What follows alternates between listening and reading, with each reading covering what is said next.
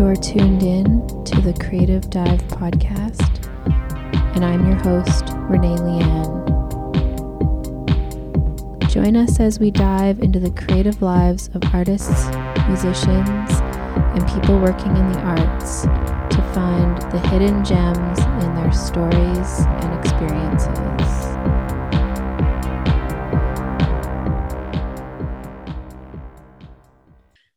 So, today on the podcast, I'm talking to Jzero Schuurman. He's a musician, an artist, a promoter, a DJ, and the director of the 5050 Arts Collective. And his musical project is called Psychic Pollution. And it's his music that's the intro track of the podcast. He's also my partner of 13 years, although we're always confused every year about how long it is that we've been together. So we're not really sure. Anyways, thanks for being here today and agreeing to let me interview you. No problem. Happy to be here.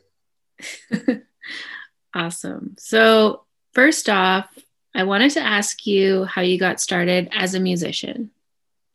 Um, a friend of mine knew how to play guitar and I wanted to play music with him. So he was like, Why don't you learn how to play drums? So I learned how to play drums when we were kids. How old were you, do you think? Uh, about 13, something like that.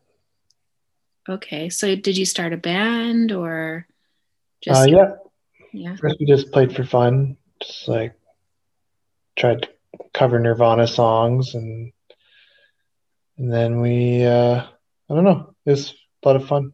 We usually just covered bands we liked. So, what would you say has inspired your music career? I just have a natural love for music, and I always enjoy listening to people's music, and it's always inspiring me to try and make similar kinds of music you know some of my favorite music i'll try and emulate some in, in a lot of ways just because i find it really inspiring. Mm-hmm. so is there anything that um, currently you're really inspired by?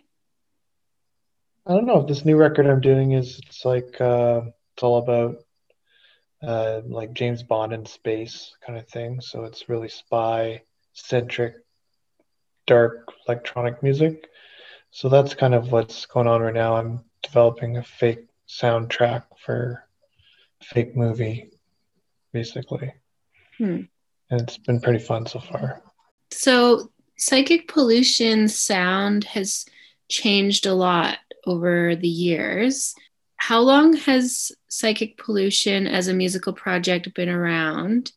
And how would you describe the music that it was originally when you first started doing psychic pollution? I think I started in like 1998 would be like the first official release that I put out. And that release I kind of was just learning how to record ideas I had and well, I had all kinds of different ideas so it was quite a variety record of different styles of music like folk and electronic and punk and it was all over the place, metal, whatever. Like I had a lot of fun making that record, and that was sort of the first one that I put out. And then how did the project progress musically? Like how did it take shape over the years? I kind of put it on the back burner for a long time because I was in a lot of other bands when I was living in Calgary. And then when I had more time after moving out here, I was able to kind of bring it out again in the last, I don't know, 10 years, something like that, 15 years. A record every year, almost since I've been taking it seriously. So I think it's up to close to about that number. So, how many albums are under the name Psychic Pollution? I would say about 13 or 14. I think I'm coming up on 15. This wow. like couple records on the go right now. A couple records on the go? Yeah. Okay, so you have um, a couple records on the go. Are they like how would you describe the music? You said that well, at least one of them is um, James Bond in space inspired as a soundtrack. but um, is that what both of them are like, or is that just one of them? The other one I started making in March of last year when the pandemic just kind of kicked off and I had decided that I wanted to have it done by the end of the pandemic, but there was no end. Mm-hmm. I thought it'd be like maybe a year or so before everybody would be back, uh, things would be back to normal. I am still working on that record, and it's has a lot more variety on it with regards to the music as opposed to the soundtracky kind of record that I'm doing. So there's a lot more vocals and stuff like that too. Brought back to what I'm doing, you know. And what kind of style would you describe it as? It's definitely like electronica. Hmm. Electronica covers a wide range of electronic genres. Okay. Yeah. okay. So would you describe it as like dancey or Yeah, I mean I not in the typical sort of I guess a couple tracks could be borderline typical sort of, you know, follow into like a house or a techno kind of vein, but for the most part, it's just straight up electronic music, really. So typically, your albums have themes to them. So you mentioned the James Bond thing, and then in the past, you've had other themes, such as one of them was uh, titled something about flat earthers. Uh, Tales from a Flat Planet. Right. So, can you maybe talk about how how you're inspired to come up with these themes for your albums? Yeah, actually, because it usually takes a year or so for me to come like come together with the record, have all the songs ready, and and during that whole process, I'm thinking about what I'm creating and what if it has a theme or not. If it doesn't have a theme, it's a lot of sometimes rec- my records are just a collection of songs I've been working on, but they don't necessarily have any sort of tie in together.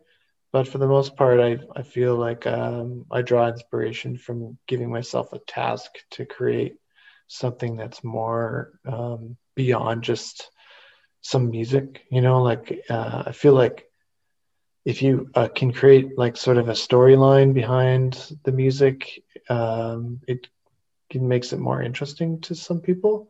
And aside from it being cool music already, it's just like if there's some kind of like other tie-in, then it might actually also like get people to listen to the album from start to finish as opposed to just uh, a random track on shuffle. You know what mm-hmm. I mean? Yeah, that makes sense. You've been a touring musician for many years. How many times have you toured across Canada? And what was that experience like for you? I wouldn't say across Canada, like went all the way across Canada very often. Like I, I would go to Toronto usually, and I've only been out to uh, out east once, and that was super fun. And it was for a different musical project.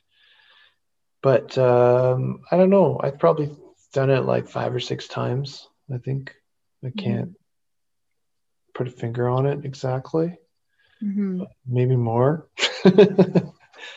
Anyways, it's always been it's part of the process. You release a record, you go on tour, and if you if you're not getting enough traction on, it's a lot better to go on the road and the people that you meet and the contacts you make. It's like it's way better than you know trying to promote something from your from your computer you know what i mean? And i think that it also probably helps create a lot of relationships and like a network of people that are interested in similar music or at least interested in music in general across Canada that you like a lot of people that you've met that has like helped you gain more interest in your music, right? Yeah, absolutely. Most of my, you know, best friends across the country are musicians or promoters or whatever people who have done something nice for me while I was there playing a show. So it does create a really interesting network, and we all like help each other out when we can. Mm-hmm. You know, someone's coming to Victoria, I'll do what I can to put the put a show on for them. Same for the for if I come to their town, you know. it's always been that way in the DIY scene, but it's still kind of like that. But now it's it's such a bummer that none of us can use our talents to help bands, you know, come back and forth from different places. Yeah, that was going to be something else I wanted to mention was just that the COVID's really affected the music industry. It's like at a standstill. Nobody's playing shows. I mean, there's been some some online shows and some that you've put on and promoted, but in terms of live in person shows, there's nothing really happening, at least in Canada. So, what do you see as a way forward for live music in general? I guess once maybe people can go out again, like, how do you see that coming back or changing? What do you think is something that could help the industry? I don't know. It's going to be it's not going to be the same when it does come back. I really can't tell. I this whole thing's been so unpredictable. It's like you know, it keeps throwing curveballs too. Now there's some kind of variant, so it's like Jesus, like and and for some reason the arts are getting really like pushed aside. But the the, the issue with the arts is that people gather in large numbers and in places, and that's what you do. That's part of the enjoyment of going to a concert is being surrounded by people that are all enjoying the same experience. Mm-hmm. But now, now that's like to health officials, that's like, no way, you know, like people cannot do that, you know? So it's like, I don't know. It's hard to like put a finger on what the future of music is going to be like. It's, I think a lot of musicians are struggling with this right now you know, like I'm just a regular Joe goes on tour every once in a while. There's so many musicians that count on being on the road every year, all the time. They count on that money and it's gone. So there, mm-hmm. there's so many people that are uh, reevaluating, I guess, their lives and whether how important music is to them. But it seems like there's a lot of inspiration going on with COVID right now too. There's a lot of new music coming out, just as as much of a pace as it was in the past. You know what I mean? And people seem to be getting inspired, be, sitting at home and you know learning how to record themselves and putting out records. It's been pretty neat that way. So music is still happening. It's just people are missing the social experience of it. Mm-hmm. And the magic of seeing it being performed live in front of you. Yeah. I could see I could see maybe the first things that might become available to the public with regards to music might be like large scale concerts in large parks where people can distance properly and it can be managed in some way. It's like the Flaming Lips concerts that are in like bubbles, you know, like up to four people can climb into one of those things. Yeah, they're like giant hamster balls. Yeah yeah. In terms of maybe advice that you could give to people that are, you know, musicians that are just maybe starting out and maybe trying to think of, you know, ways that they can create albums or music and doing like coming up with like songwriting and being creative and producing, you know, music on their own. What kind of advice could you give to people that are maybe trying to get into that mind space and trying to figure out how to go about doing that. I think with with most most people they it's important to set goals and um, if you have an idea for some music that you want to make you have to set goals uh, for the steps it takes to create that kind of music. So you know if you want to learn how to play an acoustic guitar you have to like research acoustic guitars and and then you know go to the store and ask questions go back again another day and finally pick that guitar and then start learning how to play it you know it's, it's the same kind of deal. And then afterwards you have to set the goals of learning how to play or learning how to use that instrument you know. In my case it's a synthesizer or something so some nights i'll go to my studio just to learn how to use it and not make any music, you know, because I'm like have to program the thing, you know. Mhm. Yeah. But it, but if I don't, then I can't use it. So it's it's I have to be like, I want to make this kind of music. In order to do that, I have to learn how to use this kind of machine to make this kind of music. hmm And what about if people can go on tour again in the future and maybe they haven't done that before, but they're kind of excited by the idea of doing that? What's like a good first step to kind of start to be able to do something like that? There's uh there's some decent Facebook groups that can be joined and other sort of Reddit groups that talk about touring across the country. Um, and there's some lists compiled of venues across the country, whatever venues are still open, like in the future. Regardless of what older venues may be closing these days, I'm sure there's going to be a big turnaround if and when COVID disappears of new venues sprouting up across the country. So there's always some people keeping lists so that it's easier to get in contact with people. And that's really important is making those initial contacts and figuring out a way to sell your project to them and not be like too pushy about it is really important too and just be like hey this is my music check it out we want to come play you know what your space you know don't make it too too flashy keep it simple put a link to your music it's all people have time for these days you know So, in terms of your new albums, when are they going to be out? When can people expect to be able to listen to them? Um, I'm being incredibly patient at the moment. Normally, I kind of push myself to release music quickly so that I can work on new stuff. But uh, this time, I'm like sitting on these records a little bit and listening to them and seeing if I want to tweak them anymore. So I'm not exactly sure. I'm thinking that likely I'll probably release something before the summertime and then probably something after or in during the summer as well. these two records I'll probably be releasing pretty close together. Okay. Yeah. And so people can find your music on Bandcamp. Is that the best way to hear your music when it comes out? Yep, it's all over the place. Spotify, whatever thing you listen to. And people can also listen to you DJ Sundays at CFUV. Do you want to mention how they can listen to you there?